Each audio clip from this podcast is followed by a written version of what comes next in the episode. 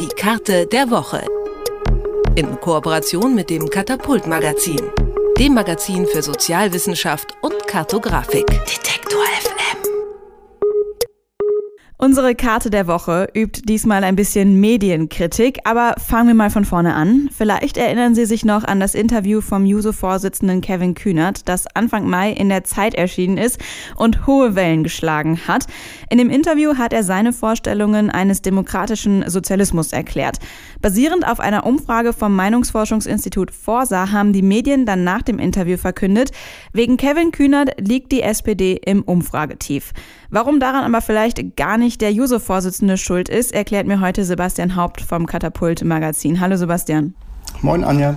Du zeigst in der aktuellen Karte der Woche, dass auf Grundlage der Forsa-Umfrage berichtet wird, die SPD steigt in ihren Werten ab. Kann man das denn so sagen? Was, was genau stellt denn die Umfrage fest? Also das kann man ganz klar nicht so sagen. Ähm, weder mit dieser Forsa-Umfrage noch mit den Umfrageergebnissen anderer Institute lässt sich ähm, behaupten, dass die SPD aufgrund von dieser äh, oder aufgrund dieses Interviews an ähm, Zustimmung verloren hätte. Tatsächlich hat Forsa verglichen zu der vorigen Woche einen Verlust von minus zwei Prozentpunkten festgestellt, kommt also von 17 auf 15 Prozent, die die SPD dann in dieser Umfrage kurz nach der Veröffentlichung ähm, des Interviews erhalten hatte in den Umfragen. Aber diese zwei Prozent lassen sich noch nicht eindeutig definieren. Ähm, und das ist etwas, das müssen Medienschaffende eigentlich wissen, wie man mit solchen Umfragen umzugehen hat. Hinzu kommt also, dass viele andere Institute nur einen minimalen Verlust von Zustimmung oder sogar einen Zugewinn von Zustimmung sehen für die SPD. Das heißt, eindeutig ist der Trend nicht. Also man kann schon sagen, dass das Interview von Kevin Kühnert eigentlich gar keinen Einfluss auf die Umfrageergebnisse gehabt hat. Zumindest keine, die einen eindeutigen Trend ergeben. Ähm, wie gesagt, also Forster sieht minus zwei Prozentpunkte. Bei INSA hingegen, einem anderen Umfrageinstitut, liegt der Trend gleichbleibend bei 16 Prozent. Also es gibt zumindest keinen einheitlichen Trend. Und ähm, hier ist es vielleicht wichtig zu sagen, dass bei solchen Umfragen bestimmte statistische Fehlerwahrscheinlichkeiten eine Rolle spielen.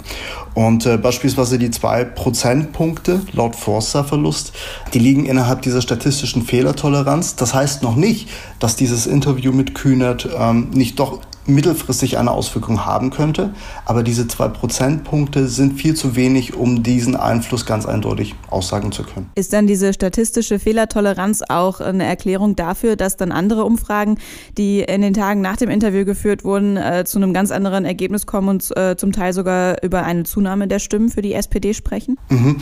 Ähm, statistische Fehlertoleranz ist hier sicherlich ein Faktor. Die anderen Faktoren sind beispielsweise die Methodiken der Befragung. Geht es um äh, Online-Befragungen? Gibt es Telefoninterviews? Welche Stichprobengröße hat man hier eigentlich? Welche, welche Charakteristika auch der Befragten? Also das sind alles Faktoren, die darin eingehen. Und solange es keinen einheitlichen Trend dabei gibt, sollte man sich damit zurückhalten, hier ganz klare Aussagen zu treffen. Für die Medien ist es dann aber, die dann über solche Umfragen berichten, ja gar nicht so einfach, dann an die Rohdaten zu kommen, also Stichprobengröße und, und, und.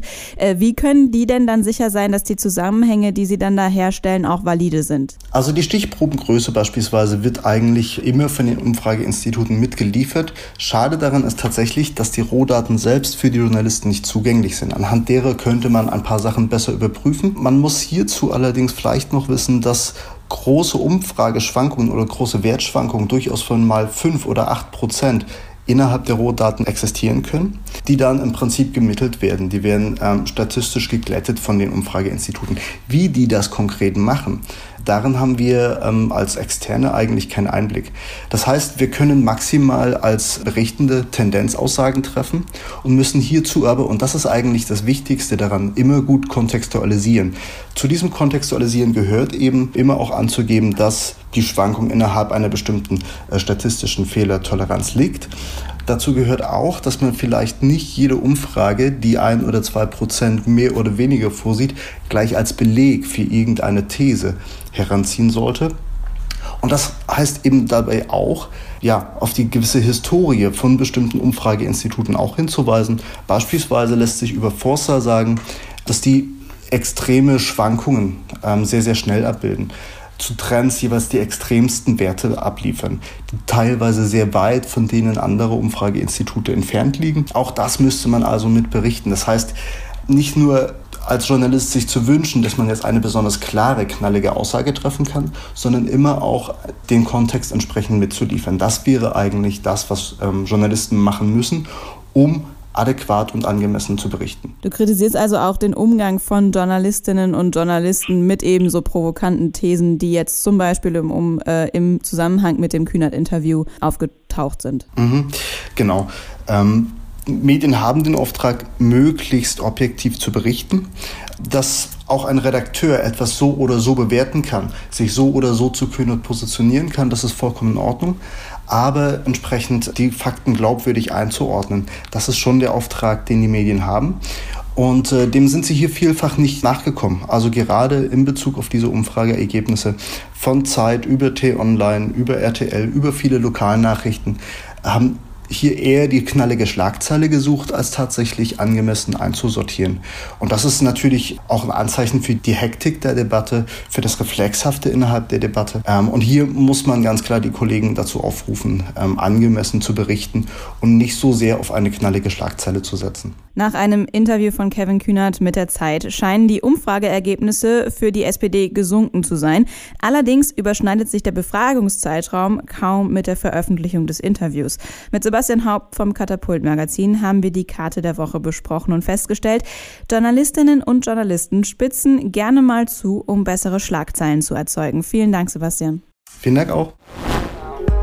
Die Karte der Woche in Kooperation mit dem Katapult Magazin, dem Magazin für Sozialwissenschaft und Kartografik.